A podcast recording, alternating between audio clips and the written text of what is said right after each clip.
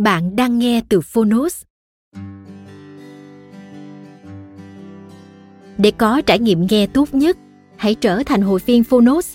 Bạn sẽ được tiếp cận kho thư viện hơn 1.000 sách nói có bản quyền. Ở podcast này, chúng tôi chia sẻ chương một của những tựa sách thuộc chủ đề sức khỏe tinh thần và thể chất.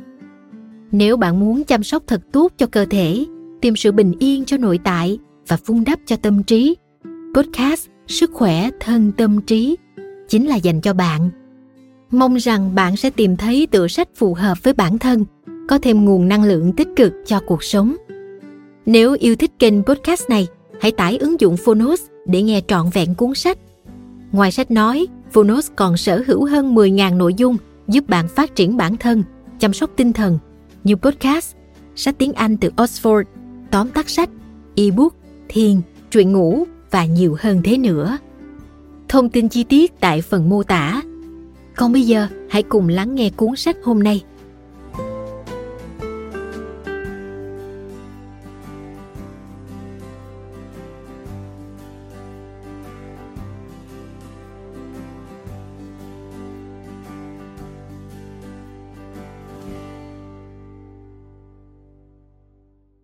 Bạn đang nghe từ Phonos.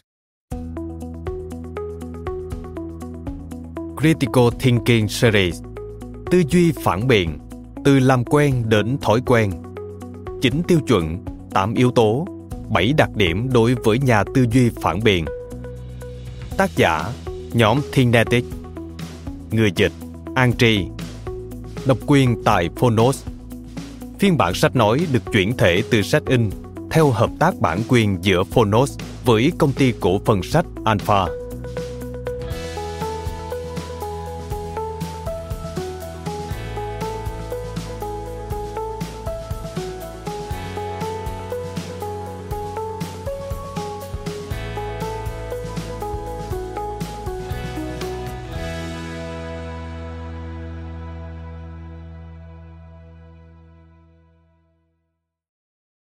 Khi sử dụng tư duy phản biện cho các vấn đề hàng ngày, chúng ta sẽ đạt được hai điều tuyệt vời cùng lúc. Bộ não của chúng ta trở nên sắc bén và phản biện hơn. Nhưng quan trọng hơn, chúng ta đưa ra quyết định tốt hơn. Tư duy quan trọng nhất trong thế giới hiện đại.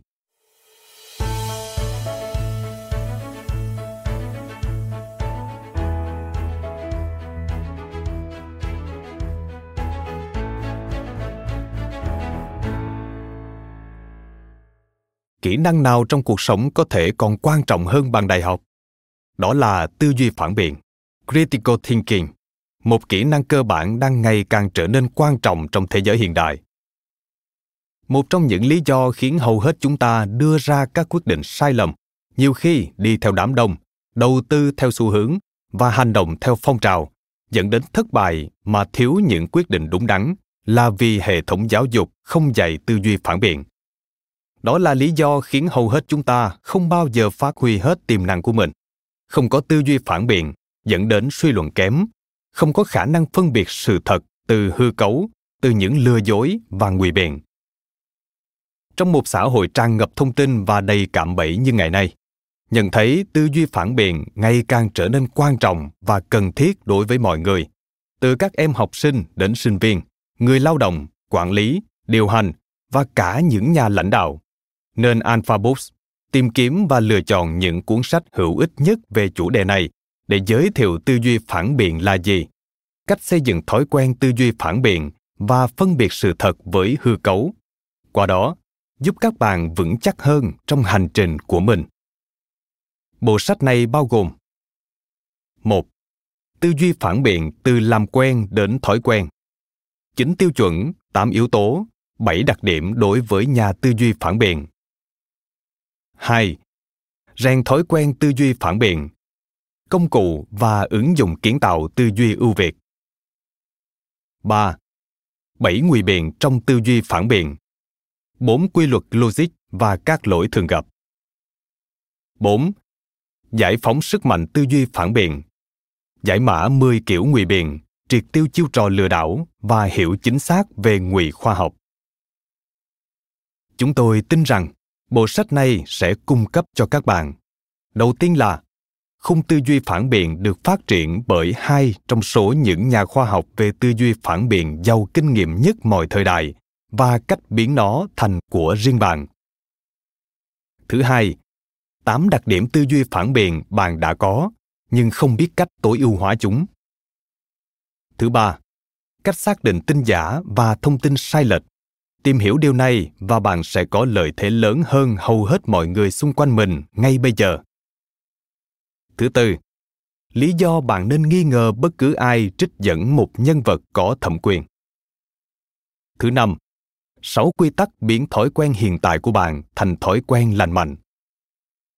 Thứ sáu, các bài tập dễ áp dụng, dễ thực hiện để bạn luyện tập mọi điểm đã đề cập. Bạn sẽ không đọc hoặc nghe và quên bộ sách này. Và nhiều, nhiều hơn thế nữa.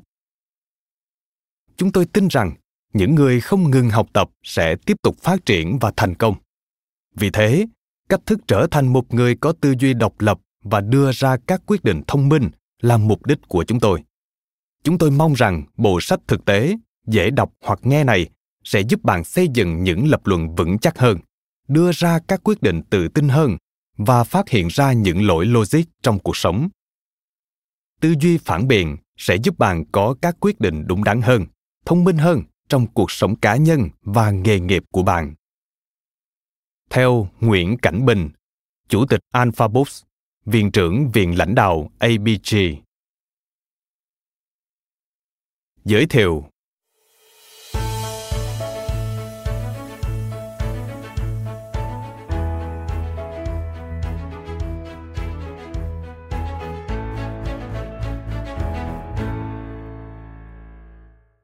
bạn có một nhiệm vụ cần xử lý trong công việc. Để giải quyết vấn đề, bạn cần thay đổi rất nhiều thứ. Bạn cân nhắc thiết lập một kế hoạch có tác động lớn để giải quyết vấn đề cơ bản đang rất cấp bách. Nhưng bạn biết, điều đó là không thực tế. Bạn không có thời gian và năng lượng để thực hiện những điều trái với kỳ vọng. Nếu làm vậy, bạn biết mình sẽ bị người khác phản đối. Do đó, bạn quyết định lập một kế hoạch có nhiều cơ hội thành công nhưng một kế hoạch như thế sẽ không tạo được nhiều ấn tượng hoặc cung cấp sự thay đổi cần thiết. Tuy nhiên, bạn sẽ có cảm giác không hài lòng khi thực hiện kế hoạch tẻ nhạt này. Bạn có từng cảm thấy mình có thể làm mọi thứ tốt hơn không? Rằng bộ não của bạn có khả năng thực hiện những nhiệm vụ phức tạp. Bạn có những ý tưởng tuyệt vời, nhưng không phải lúc nào cũng có đủ thời gian và năng lượng để thực hiện. Bạn muốn nỗ lực hết mình trong công việc và cuộc sống nhưng có quá nhiều áp lực cạnh tranh về thời gian. Thật khó để bạn biết nên bắt đầu từ đâu. Và đôi khi chỉ làm việc ở mức tối thiểu có vẻ dễ dàng hơn nhiều. Bạn có thể từng nghe mọi người nói rằng, tư duy phản biện là kỹ năng cần thiết trong môi trường làm việc ngày nay. Hầu hết các nhà tuyển dụng nói rằng, họ tìm kiếm những ứng viên có các kỹ năng này và rất khó tìm được họ. Mọi chương trình giảng dạy của trường học đều tập trung vào cách trau dồi những kỹ năng này.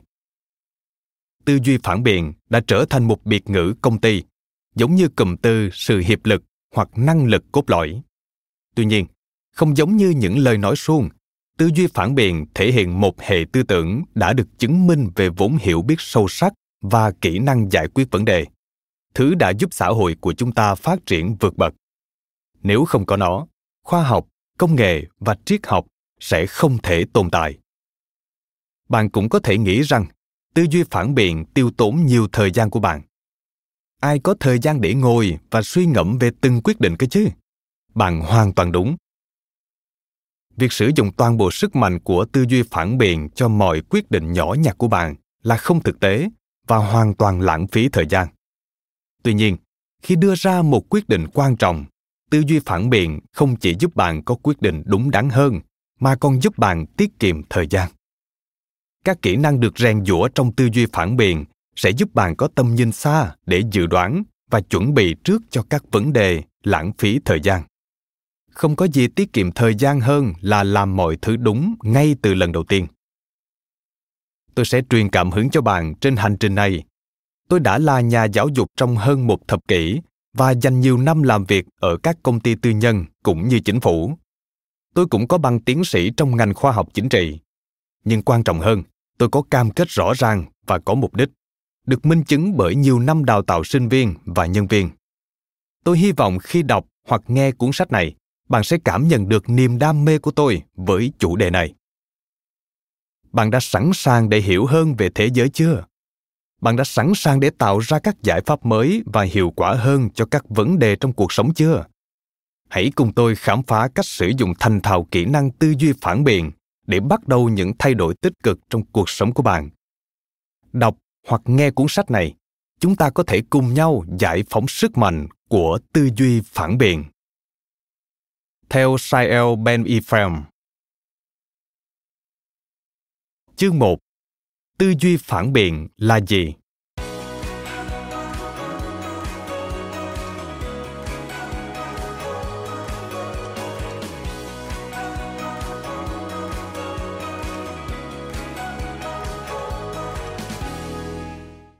Cái chết của Socrates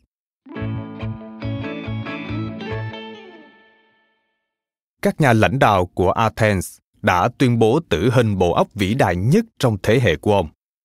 Socrates đã phải uống thuốc độc. Một cái chết thật khủng khiếp. Toàn bộ cơ thể của nhà triết học bị tê liệt trước khi bàn quan của ông tràn ngập chất độc. Socrates sùi bọt mép và bắt đầu cảm thấy khó thở. Cuối cùng, ông co giật rồi tử vong. Nhiều người cáo buộc Socrates không thờ kính các vị thần linh của thành phố Athens, mang tới các vị thần ngoại lai và làm băng hoại giới trẻ. Trong vai trò nhà giáo dục không chính thức, Socrates đã dạy nhiều người trong số những người trẻ và sáng dạ nhất đặt câu hỏi về một giả định. Ông đã dạy họ rằng những ý tưởng không nhất thiết phải đúng, dù cho cha mẹ hoặc lãnh đạo của họ nói rằng nó đúng. Socrates nói với các học trò của mình rằng, hãy xem xét mọi ý tưởng dựa trên giá trị của nó. Mặc dù bị cáo buộc là coi thường chính quyền, nhưng socrates chưa từng thực sự ủng hộ việc nổi loạn. Thay vào đó, ông nhấn mạnh rằng các ý tưởng do giới cầm quyền đưa ra không phải là không thể phản biện. Thay vì bảo vệ một cấu trúc quyền lực cụ thể, socrates dạy học trò cách đi tìm sự thật. Khi ông qua đời hai học trò của ông là plato và aristotle tiếp tục kế thừa truyền thống đó. Tuy ông đã ra đi, nhưng di sản của ông vẫn mãi trường tồn. Phương pháp đặt câu hỏi mà ông đi tiên phong vẫn được gọi là phương pháp Socrates và nó tập trung vào việc phát triển các ý tưởng thông qua đối thoại liên tục. Mỗi lập luận được đưa ra và chia nhỏ thành các giả định cơ bản. Mỗi giả định đều được xem xét kỹ lưỡng bất kể người tạo ra chúng và lý do phiên tòa xét xử Socrates nhấn mạnh sức mạnh của việc đặt nghi vấn cho các nguồn thẩm quyền và thông tin đã được thiết lập. Một mặt, những sức mạnh quyền lực đã dẫn đến cái chết của nhà triết gia. Mặt khác, tư tưởng của Socrates đã truyền cảm hứng cho một truyền thống lâu đời. Tư duy phản biện là một thành phần thiết yếu trong sự tiến bộ của con người. Nếu không đặt câu hỏi về thẩm quyền và hiểu biết thông thường, chúng ta sẽ không thể đạt được khoa học và tiến bộ như ngày nay. Việc nghiên cứu sự tiến hóa sẽ không thể thực hiện nếu các nhà khoa học không thách thức cách giải thích theo nghĩa đen của kinh thánh. Điều gì sẽ xảy ra nếu chúng ta vẫn tin rằng thế giới là phẳng hay rằng các vị vua được hưởng một quyền lực thần thánh? Các kỹ năng tư duy phản biện là những kỹ năng được tìm kiếm nhiều nhất trong nền kinh tế hiện đại trong một cuộc khảo sát lớn về các nhà lãnh đạo doanh nghiệp Mỹ, 93% người được hỏi đồng ý với nhận định rằng khả năng suy nghĩ chính chắn, giao tiếp rõ ràng và giải quyết các vấn đề phức tạp quan trọng hơn chuyên ngành đại học của một ứng viên. Bằng cách trở thành những nhà tư duy phản biện mạnh mẽ, chúng ta trở nên toàn diện hơn. Càng có đầy đủ kỹ năng, chúng ta càng dễ tìm việc. cách định nghĩa về tư duy phản biện. Khi mọi người sử dụng thuật ngữ tư duy phản biện, nó có thể mang nhiều ý nghĩa khác nhau. Tuy nhiên, để hiểu đầy đủ hơn về khái niệm này, bạn cần biết một số yếu tố quan trọng. Dự án delphi đã cung cấp một trong những định nghĩa nổi tiếng nhất. Tư duy phản biện là quá trình đánh giá có mục đích, từ kiểm soát nhằm làm sáng tỏ, phân tích, đánh giá và suy luận, cũng như giải thích về các bằng chứng, khái niệm, phương pháp luận, tiêu chí hoặc ngữ cảnh của đánh giá. Giải thích rõ hơn về khái niệm này thì đó là khả năng tư duy về các ý tưởng được kết nối một cách thấu đáo và độc lập, căn cứ theo các ý tưởng dựa trên bằng chứng thực tế. Đó là hành động hướng toàn bộ lập luận của chúng ta sang việc giải quyết các vấn đề trong thế giới thực. Chúng ta thực hiện điều này bằng cách nào? Các nhà tư duy phản biện, thu thập và phân loại dữ liệu bằng chứng liên quan đến vấn đề của họ để mở rộng hiểu biết liên quan. Khi hiểu rõ các yếu tố khác nhau của vấn đề và giải pháp tiềm năng, các nhà tư duy phản biện kết nối các phần khác nhau của vấn đề thành một khuôn mẫu có thể giải quyết được. Khi đã phân tích, chia vấn đề thành các khái niệm và danh mục dễ hiểu nhà tư duy phản biện sẽ sử dụng kiến thức này để giải quyết vấn đề. Sau đó, họ tạo ra các kết nối cần thiết để hiểu và xác định vấn đề, cũng như tất cả thành phần của nó.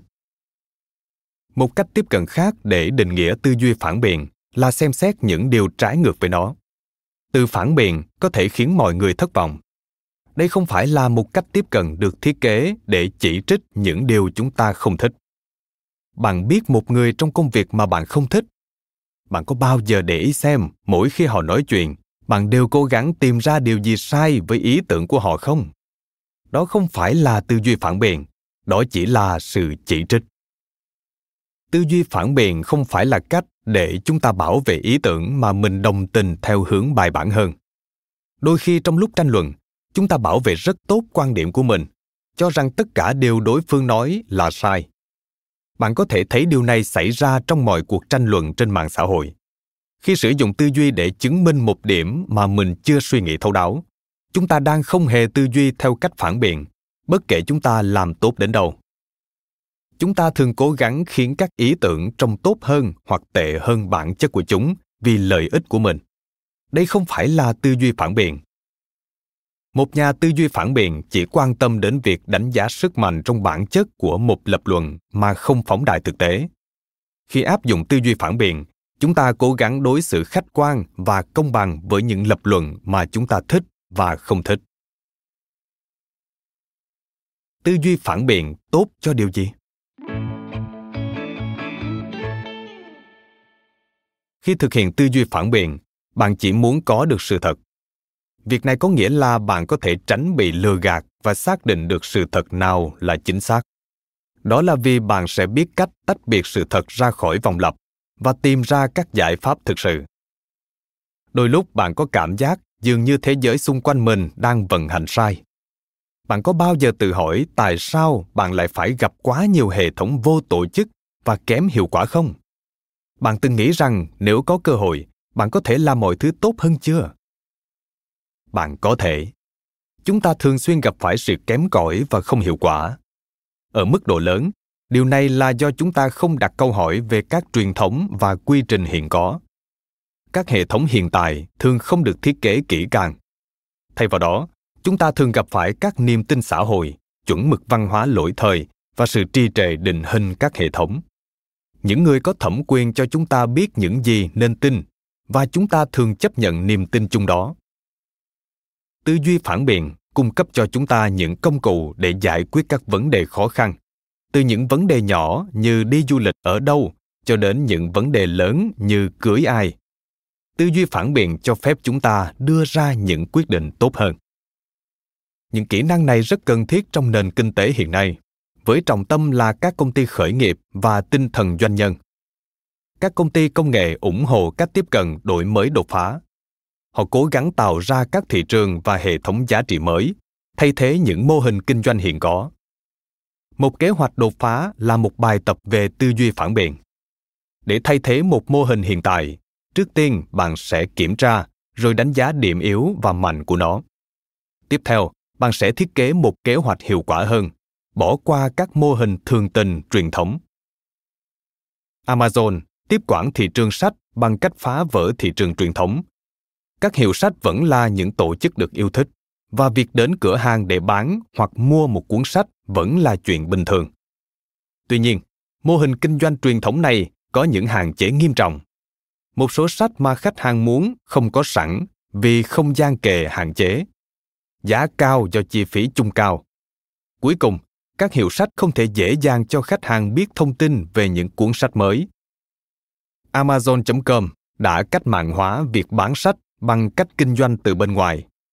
Jeff bezos, giám đốc điều hành của công ty, không quan tâm đến việc duy trì mô hình bán hàng truyền thống. Thay vào đó, ông có nhiệm vụ sử dụng internet để cung cấp hiệu quả các dịch vụ.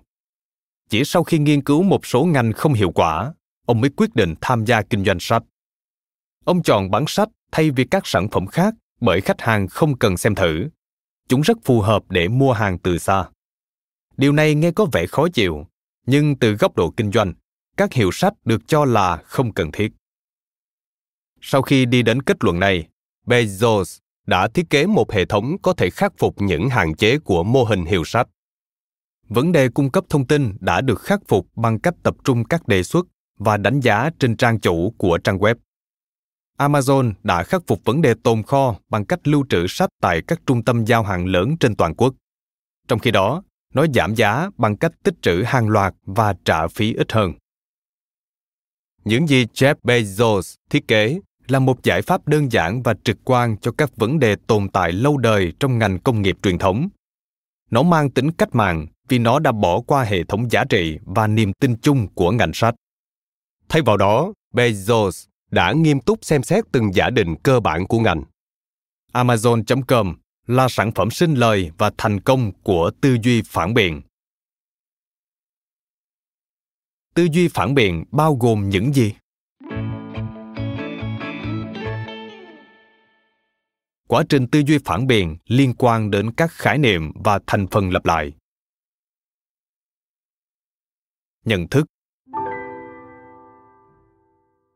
Bước đầu tiên để tư duy về bất cứ điều gì là nhận thức tình hình chúng ta không thể phát hiện ra một vấn đề cần phải giải quyết, trừ khi chúng ta đã nhận ra nó ngay từ đầu. Điều quan trọng cần ghi nhớ là nhận thức của chúng ta không khách quan hoặc trung lập. Nhận thức là cách chúng ta tiếp nhận thực tế khách quan thông qua các hệ thống giá trị chủ quan của mình. Ví dụ, giả sử bạn đang thiết lập ngân sách hàng tháng của mình. Bạn chắc chắn mình không thể tiết kiệm được một số tiền đáng kể.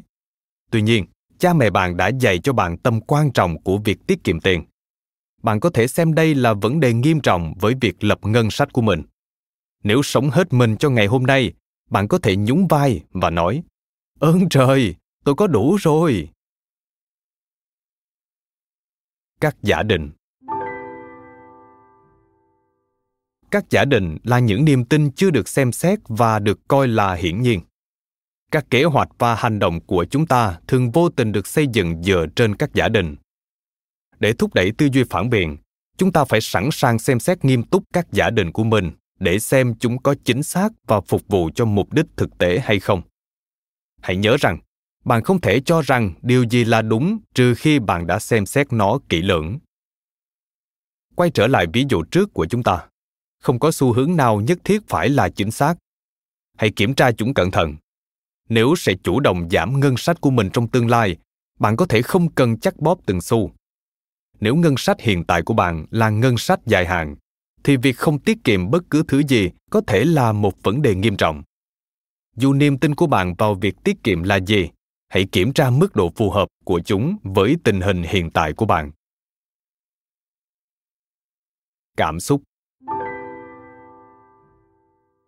Nhiều người tin rằng bạn không thể suy nghĩ lý trí trừ khi gạt cảm xúc của mình sang một bên. Điều này không đúng và cũng không thực tế. Thay vào đó, cảm xúc là một phần không thể thiếu trong quá trình tư duy phản biện. Là con người, chúng ta rất giàu cảm xúc và cảm xúc tự nhiên tác động đến mọi quyết định chúng ta đưa ra. Đây không phải là điều xấu. Chúng ta có thể sử dụng các kỹ năng tư duy phản biện của mình để cải thiện thế giới xung quanh chúng ta không thể làm điều đó mà không sử dụng các chỉ số cảm xúc. Ví dụ, giải quyết các vấn đề trong cuộc sống của con cái chúng ta là một mục tiêu cao cả và xứng đáng để suy nghĩ sáng suốt. Tuy nhiên, điều đó là vô nghĩa nếu không có dấu hiệu cảm xúc của tình cha mẹ và thiết chế gia đình. Đừng ngại sử dụng các chỉ báo và sự gắn kết cảm xúc để xác định vấn đề bạn muốn giải quyết và cách thức giải quyết nó ngôn ngữ. Từ ngữ chúng ta sử dụng là những điểm mấu chốt của tư duy phản biện. Chúng ta có thể biến những suy nghĩ của mình từ các khái niệm mơ hồ thành những khái niệm chính xác bằng cách áp dụng ngôn ngữ chính xác vào vấn đề. Để suy nghĩ chính chắn về bất kỳ chủ đề nào, chúng ta phải xác định vấn đề và cách tiếp cận để xử lý nó theo cách khả thi về mặt hành động. Tư duy phản biện chỉ có thể thực hiện được khi chúng ta trình bày thực tế thông qua từ ngữ. Trở lại với ví dụ lập ngân sách. Để xác định số tiền mình cần tiết kiệm, chúng ta cần xem xét một số khái niệm, ví dụ như lạm phát. Chắc chắn, ngân sách của chúng ta có thể đủ cho ngay lúc này. Nhưng trong tương lai thì sao? Khả năng tăng giá như thế nào? Tương ứng, để tính được số tiền mình cần tiết kiệm, chúng ta phải hiểu khái niệm lãi suất đưa các yếu tố liên quan vào từ ngữ và khái niệm, giúp chúng ta hiểu được những vấn đề mà mình phải đối mặt. Lập luận. Lập luận là một khối tạo dựng cốt yếu của tư duy phản biện. Nó không ám chỉ mọi người không đồng ý với nhau. Thay vào đó, nó là một danh sách các giả định và tiền đề được hợp lý hóa. Khi những giả định này hình thành một lập luận chúng dẫn đến một kết luận hợp lý và hiệu quả. Như đã thảo luận, chúng ta sao lưu các giả định logic bằng logic và sự thật. Nếu không, chúng ta có thể đưa ra kết luận dựa trên logic không chắc chắn. Ngụy biện. Những khuynh hướng nhất quán của con người đối với lối tư duy không phản biện được gọi là những ngụy biện. Ngụy biện là một niềm tin hoặc kết luận đạt được thông qua logic không chắc chắn. Đó là một lập luận hoặc niềm tin không thể phản biện được lại sự soi xét kỹ lưỡng. Mặc dù một ngụy biện có thể không sai, nhưng nó lại được xác định dựa trên một quá trình tư duy phi logic. Áp dụng ngụy biện trong quá trình tư duy làm tăng khả năng bạn đưa ra kết luận sai. Tuy nhiên, thực tế không đơn giản như vậy. Đôi khi, một quá trình tư duy mang tính ngụy biện có thể đạt được kết quả xuất sắc hãy nhớ lại câu nói những người thường đưa ra thông tin sai đôi khi cũng đúng đúng là như vậy ví dụ hãy tưởng tượng bạn đang ăn một túi kẹo jelly bean đủ các màu bạn của bạn nói với bạn tôi cá với cậu 100 đô la rằng cái kẹo tiếp theo cậu lấy ra khỏi túi có màu xanh lục. Khi bạn hỏi tại sao, người bạn giải thích. Cái kẹo gần nhất mà cậu ăn có màu xanh lục. Do đó, tất cả các cái kẹo đều có màu xanh. Bạn tranh luận nhưng đã đặt cược. Cái kẹo tiếp theo mà bạn lấy ra, chính xác là màu xanh lục. Bạn của bạn nói, thấy chưa? Trong trường hợp này, logic của bạn bạn không chắc chắn nhưng cậu ta đã đúng. Đây là một trường hợp đặc biệt, nhưng thông thường, các ngụy biện nghe có vẻ hợp lý và thậm chí lập luận nghe rất thông minh. Logic Đây là một từ chỉ tư duy có cấu trúc, có mục đích đánh giá chính xác thông tin. Bằng cách phân tích tính chính xác của các tiền đề và giả định, một nhà tư duy phản biện có thể phân biệt giữa các ngụy biện và những giả định mạnh mẽ do đó họ biết được đâu là sự thật và đâu là sự giả dối nếu tư duy một cách logic chúng ta sẽ thay thế một tiền đề hoặc giả định sai bằng một giả định chính xác. Ví dụ, giả sử chúng ta chỉ tiết kiệm được 10 đô la một tháng. Chúng ta có thể lo lắng cũng như cho rằng bản thân sẽ luôn sống chật vật và chúng ta cần thực hiện những thay đổi đáng kể trong việc làm hoặc hoàn cảnh sống của mình. Tuy nhiên, một góc nhìn hợp lý về ngân sách của chúng ta có thể cho thấy điều này không đúng. Ví dụ, nếu trả 500 đô la một tháng cho khoản vay sinh viên của mình và tháng tới là lần thanh toán gần nhất, chúng ta có thể sẽ sớm tiết kiệm được 510 đô la một tháng. Áp dụng cách nhìn hợp lý cho tất cả các thông tin có sẵn, có thể thay đổi đánh giá tổng thể của chúng ta về vấn đề. Giải quyết vấn đề. Tư duy phản biện theo hướng trừu tượng có thể thú vị, nhưng nó không làm cho thế giới xung quanh chúng ta tốt đẹp hơn. Chúng ta thường áp dụng những kỹ năng tiêu tốn khá nhiều thời gian này khi đối mặt với một vấn đề nghiêm trọng cần giải quyết. Tìm ra cách tốt hơn để tiếp cận vấn đề hoặc đạt được mục tiêu chẳng có nhiều ý nghĩa, trừ khi bạn thực hiện các bước để áp dụng nó vào thực tế.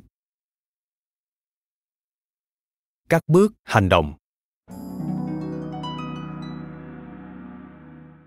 Hãy thực hiện một bài tập và xem tư duy phản biện đã đóng vai trò như thế nào trong cuộc sống hiện tại của bạn và cách bạn có thể áp dụng nó trong tương lai. Thực hiện một trong những quyết định quan trọng nhất và khác biệt nhất mà bạn đã thực hiện trong đời. Có thể bạn chuyển đến một thành phố hoặc quốc gia khác, kết hôn hoặc chia tay người thương, hoặc nghỉ việc. Điều đó không quan trọng, miễn là bạn có các lựa chọn và không dễ để lựa chọn giữa chúng. Tiếp theo, hãy làm như sau. Thứ nhất viết ra tất cả lựa chọn thay thế mà bạn đã có cho quyết định cuối cùng đã đưa ra. Thứ hai, viết ra lý do tại sao bạn chọn cái này thay vì cái kia. Thứ ba, những lý do này dựa trên các sự kiện bạn đã nghiên cứu kỹ lưỡng hay những giả định. Thứ tư, các giả định nào cấu thành quyết định đó? Thứ năm, làm thế nào để bạn biết những giả định này là đúng? Bạn đã kiểm tra tính chính xác của chúng chưa? Thứ sáu, bạn có đưa ra nhiều quyết định của mình dựa trên những giả định vô căn cứ không? Một số ví dụ là gì? Khi đưa ra quyết định, chúng ta đưa ra nhiều giả định chưa được chứng minh. Đôi khi chúng là sản phẩm của sự giáo dục hoặc niềm tin của chúng ta. Ví dụ, trong xã hội mỹ, chúng ta được dạy phải trả nợ và nhấn mạnh khả năng tự lập xu hướng văn hóa này khiến một số cá nhân tiếp tục tích lũy các khoản nợ mà họ không thể trả. Mặc dù nộp đơn xin phá sản sẽ là một lựa chọn tốt hơn nhiều. Có thể những ý tưởng này đã được một người có thẩm quyền truyền đạt cho chúng ta. Đôi khi, chúng ta thậm chí không biết họ đến từ đâu. Mặc dù việc đưa ra những giả định vô căn cứ là điều hoàn toàn bình thường, nhưng xu hướng này có thể gây ra những hậu quả tiêu cực nó có thể có nghĩa là chúng ta đang đưa ra các quyết định tồi dựa trên thông tin không chắc chắn.